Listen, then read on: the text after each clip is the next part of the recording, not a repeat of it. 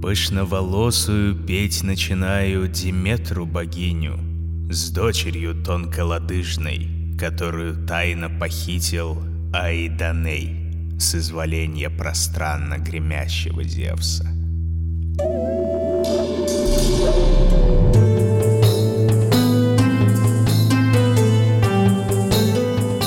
Всем доброго! Приветствую вас в подкасте «Мифы» от студии Терминвокс. Я Дмитрий Лебедев, собиратель легенд и преданий. В этом подкасте мы с вами узнаем, во что верили люди в древности и во что некоторые верят до сих пор. Каждый сезон будет посвящен разным народам и культурам. Сейчас же мы говорим о преданиях Эллинов, о богах Олимпа, о мифах и легендах Древней Греции. В прошлой главе мы узнали, как все устроено в подводном и подземном царствах, во владениях Посейдона и Аида. Мы уже упоминали в этом сезоне, что главные роли в пантеоне изначально могли принадлежать богиням, и только потом власть над всем сущим захватили мужские божества, несдержанные, своевольные и местами даже тираничные. И все же богини, особенно из числа старших олимпийцев, детей Крона, сохраняли могущество и влияние. Остановились мы на супруге Аида. И тут как раз стоит подробнее рассказать о ее матери. Давайте продолжать.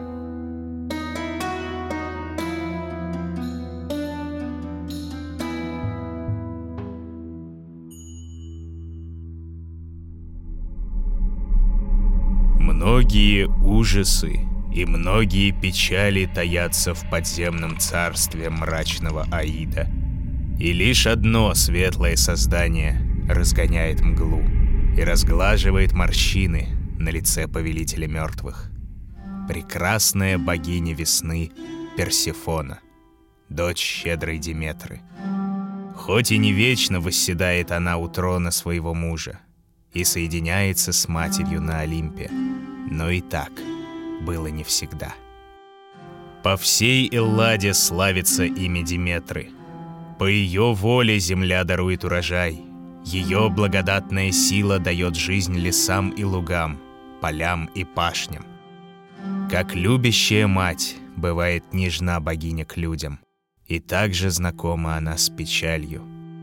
Но хоть и полнится добродушием ее сердце, бывает Диметра страшна в гневе. Миф гласит, как олимпийские боги впервые собрались вместе на одной свадьбе. Узами брака связали себя герой Кадм и Гармония, богиня согласия. От щедрой Диметры получили они в дар пшеницу, которой еще не знали простые люди. Там же, на свадьбе, богиня встретила и Осиона. Одни поэты говорят, что он был смертным, хоть и сыном царя – Другие считают его потомком самого Зевса. Диметра полюбила Иосиона и увлекла его на трижды вспаханное поле. От их связи на свет появился Плутос, бог богатства и достатка. Не зря уродился он именно от Диметры, ведь обильный урожай — это доверху забитые кладовые и тучные стада, сытые дети — и старики. Но не по душе пришлась эта связь Зевсу. Давно громовержец заглядывался на щедрую Диметру и в неизбывной ревности возжелал, чтобы никому другому не принадлежала богиня. Когда вернулась она на свадьбу, то заметил грозный властитель Олимпа грязь на ее ногах и обо всем догадался – Сверкнула раскаленная молния, и погиб Иосион, пораженный небесным огнем. Это, правда, лишь одна версия мифа. По другой, Иосион гибнет не от рук ревнивого олимпийца, а его убивает собственный брат Дардан. Либо же его губят лошади, когда он едет на своей колеснице. А может быть, он и вовсе счастливо дожил до старости, окруженный любовью богини. А вот мало распространенная и, видимо, довольно древняя версия мифа гласит, что печаль Диметры по Иосиону была так велика, что боги позволили ему раз в год покидать царство мертвых и навещать возлюбленную, из-за чего земля снова начинает давать урожай после зимы.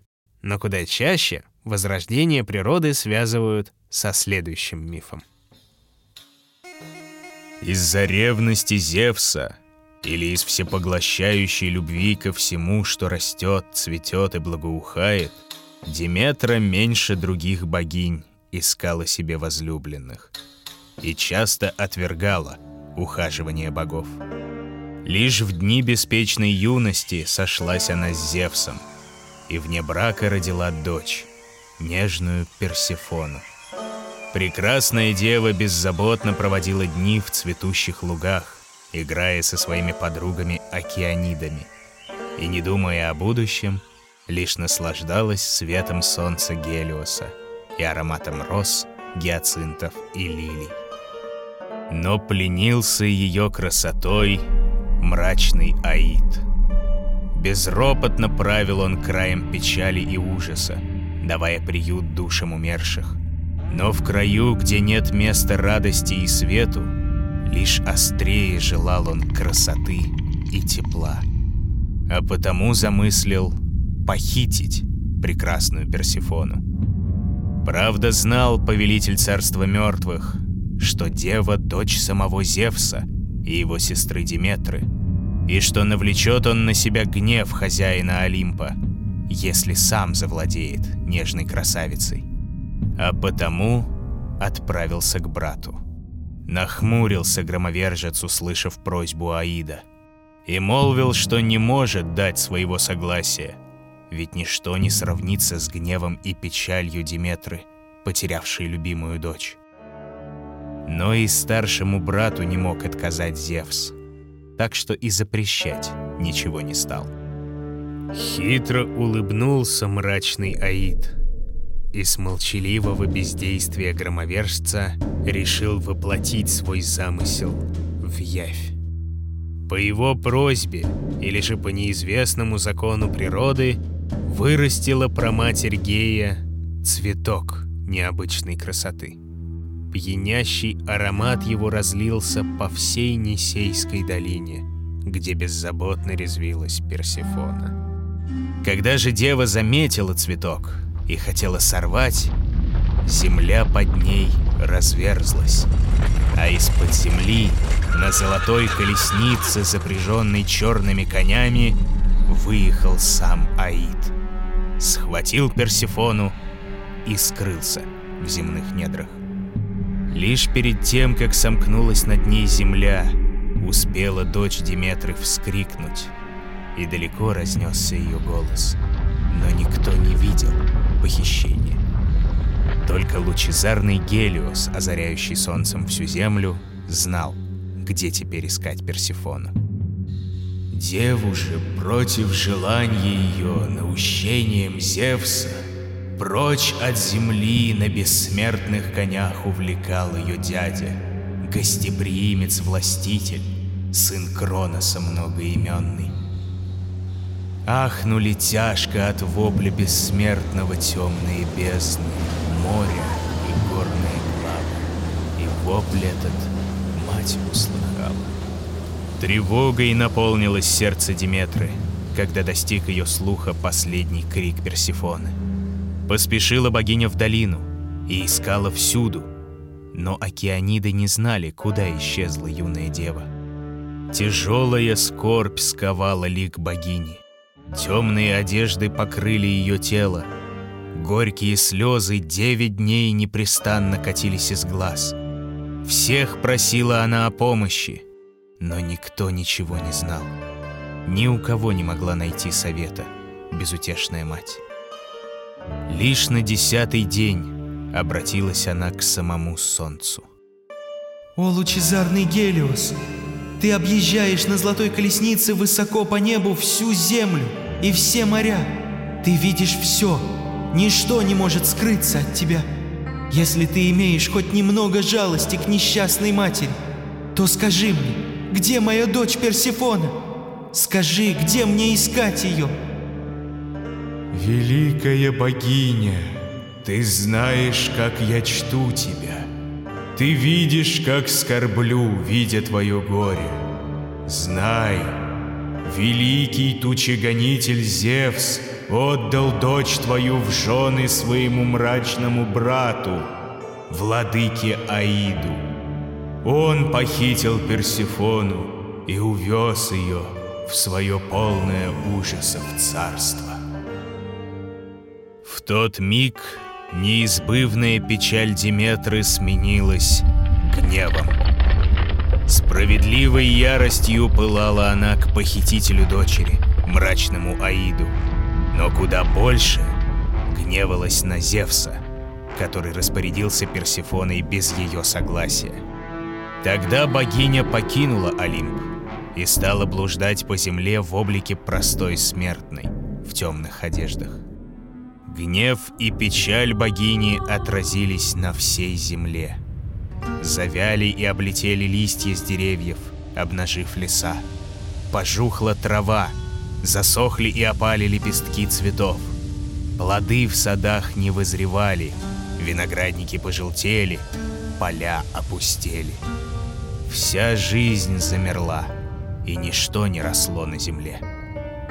Вслед за тем начался великий голод. Лишились пищи и птицы, и животные, и люди, и вскоре гибель нависла над всеми смертными.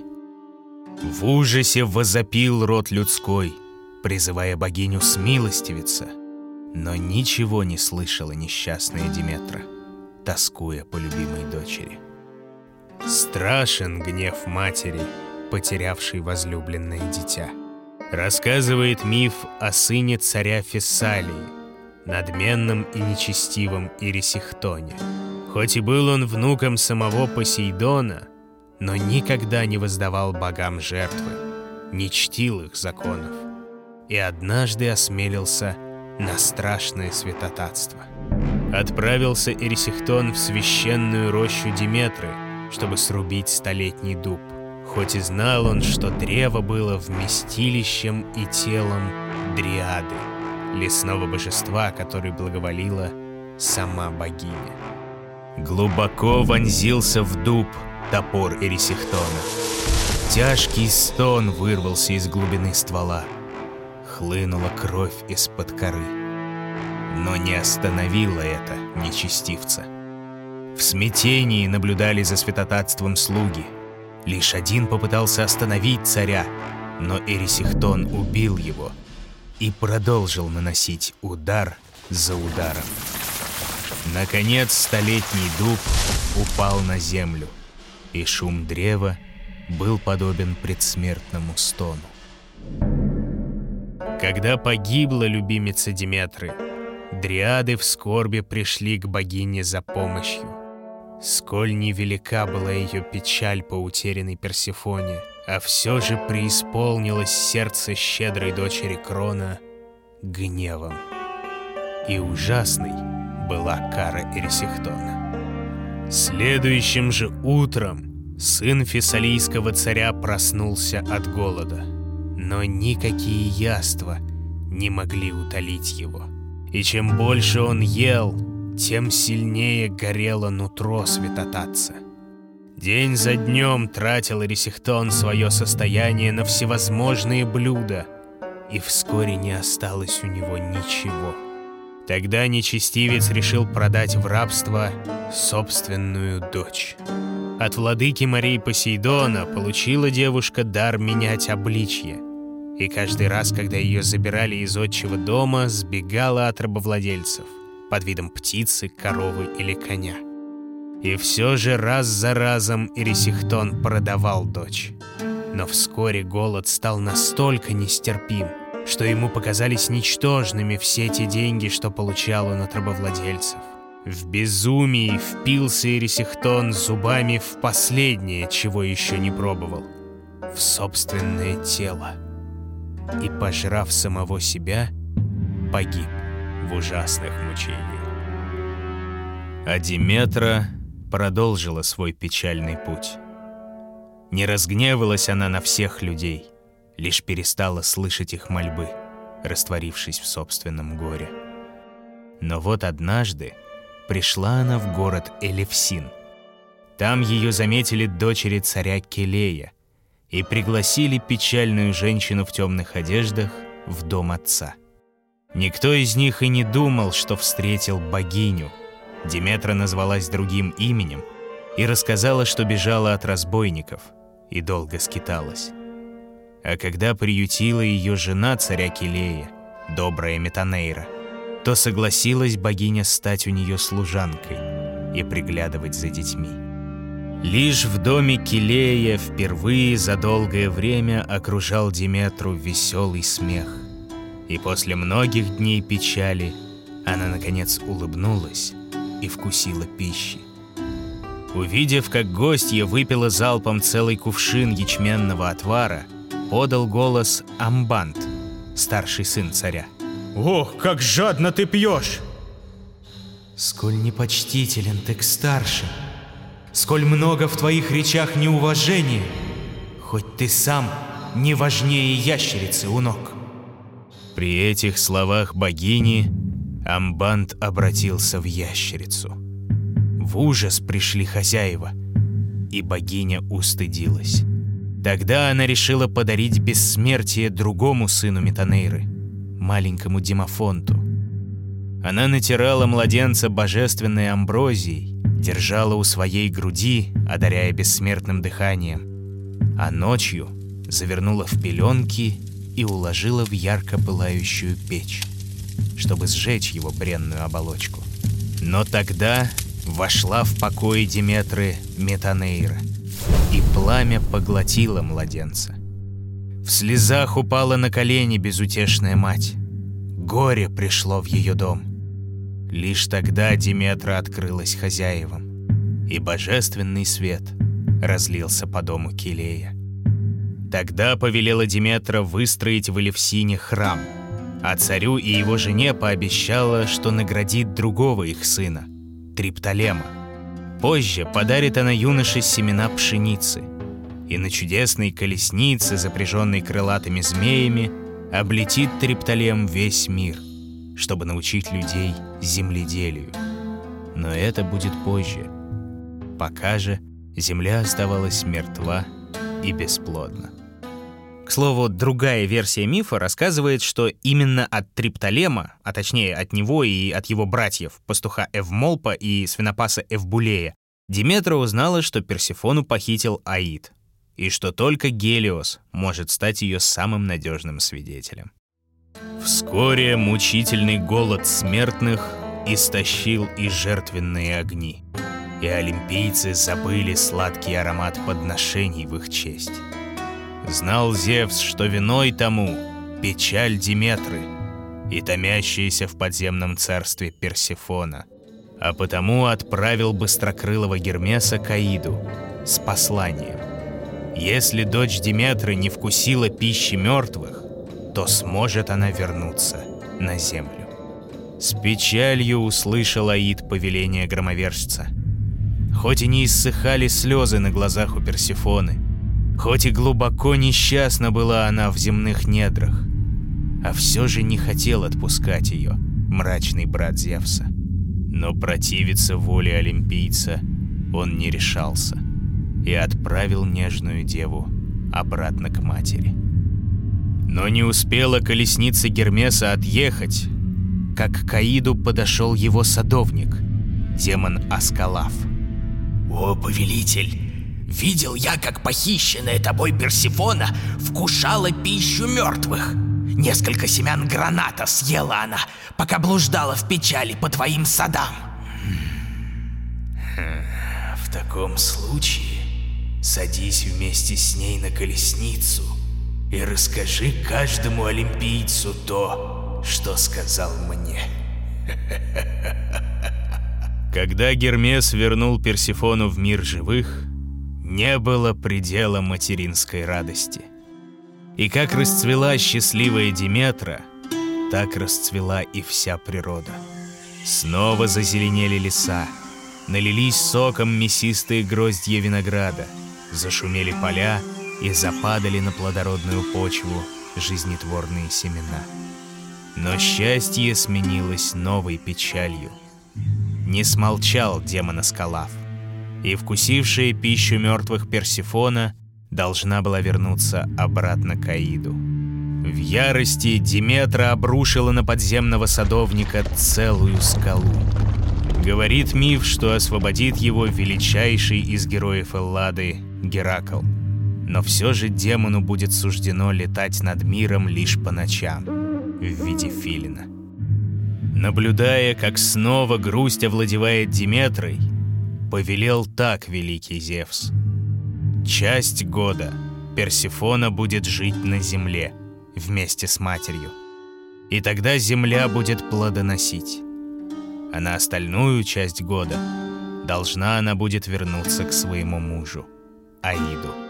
И все сочли это решение мудрым. И так каждый год – как покидает свою мать Персифона, природа погружается в печаль и облекается в темные одеяния. Все живое горюет об ушедшей и засыпает. Но когда настает время богини весны вернуться из мрачного царства Аида на землю, великая Диметра щедрой рукой благословляет леса, луга и поля на возрождение. И урожай снова ждет тех, кто в трудах своих обрабатывает почву. И все же, сколь немогущественна богиня плодородия, но даже ее воли недостаточно для всходов и плодов, без тепла солнца, всевидящего Гелиоса. Ведь именно он рассказал богине, кто похитил ее дочь. И он видел и знал многое. Каждый день облетает он небосвод на своей колеснице — и лишь раз этот порядок был нарушен.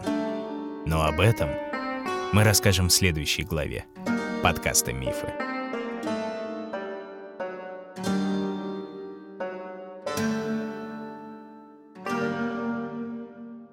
Если вдруг помните, как раз об этом мифе я и говорил под конец первого сезона, когда рассказывал о гибели Бальдера Доброго. Что у всех народов, которые живут в климате с явной разницей лета и зимы, Обязательно есть мифологическое объяснение увяданию и возрождению природы. Ну, в том или ином виде. Либо покровитель соответствующих явлений умирает и воскресает, либо просто уходит и возвращается. Кстати, а вот кто вспомнит, в какой еще довольно известной мифологии есть нечто похожее, ну, по крайней мере, то, что бога убивают, а потом супруга буквально собирает его по частям, пишите в комментариях. Второй сезон подкаста «Мифы» выходит эксклюзивно в ВК-музыке. А теперь доступен и на всех подкаст-площадках. Следить за новостями проекта и первыми услышать свежие главы можно в мобильном приложении и официальном сообществе подкаста «Мифы» ВКонтакте. Переходите по ссылкам в описании и заходите на страницы подкаст-студии Терминвокс. Ставьте оценки, рекомендуйте друзьям, оставляйте отзывы и, как говорят греки, «игия киевтихия», то есть здоровья и счастья.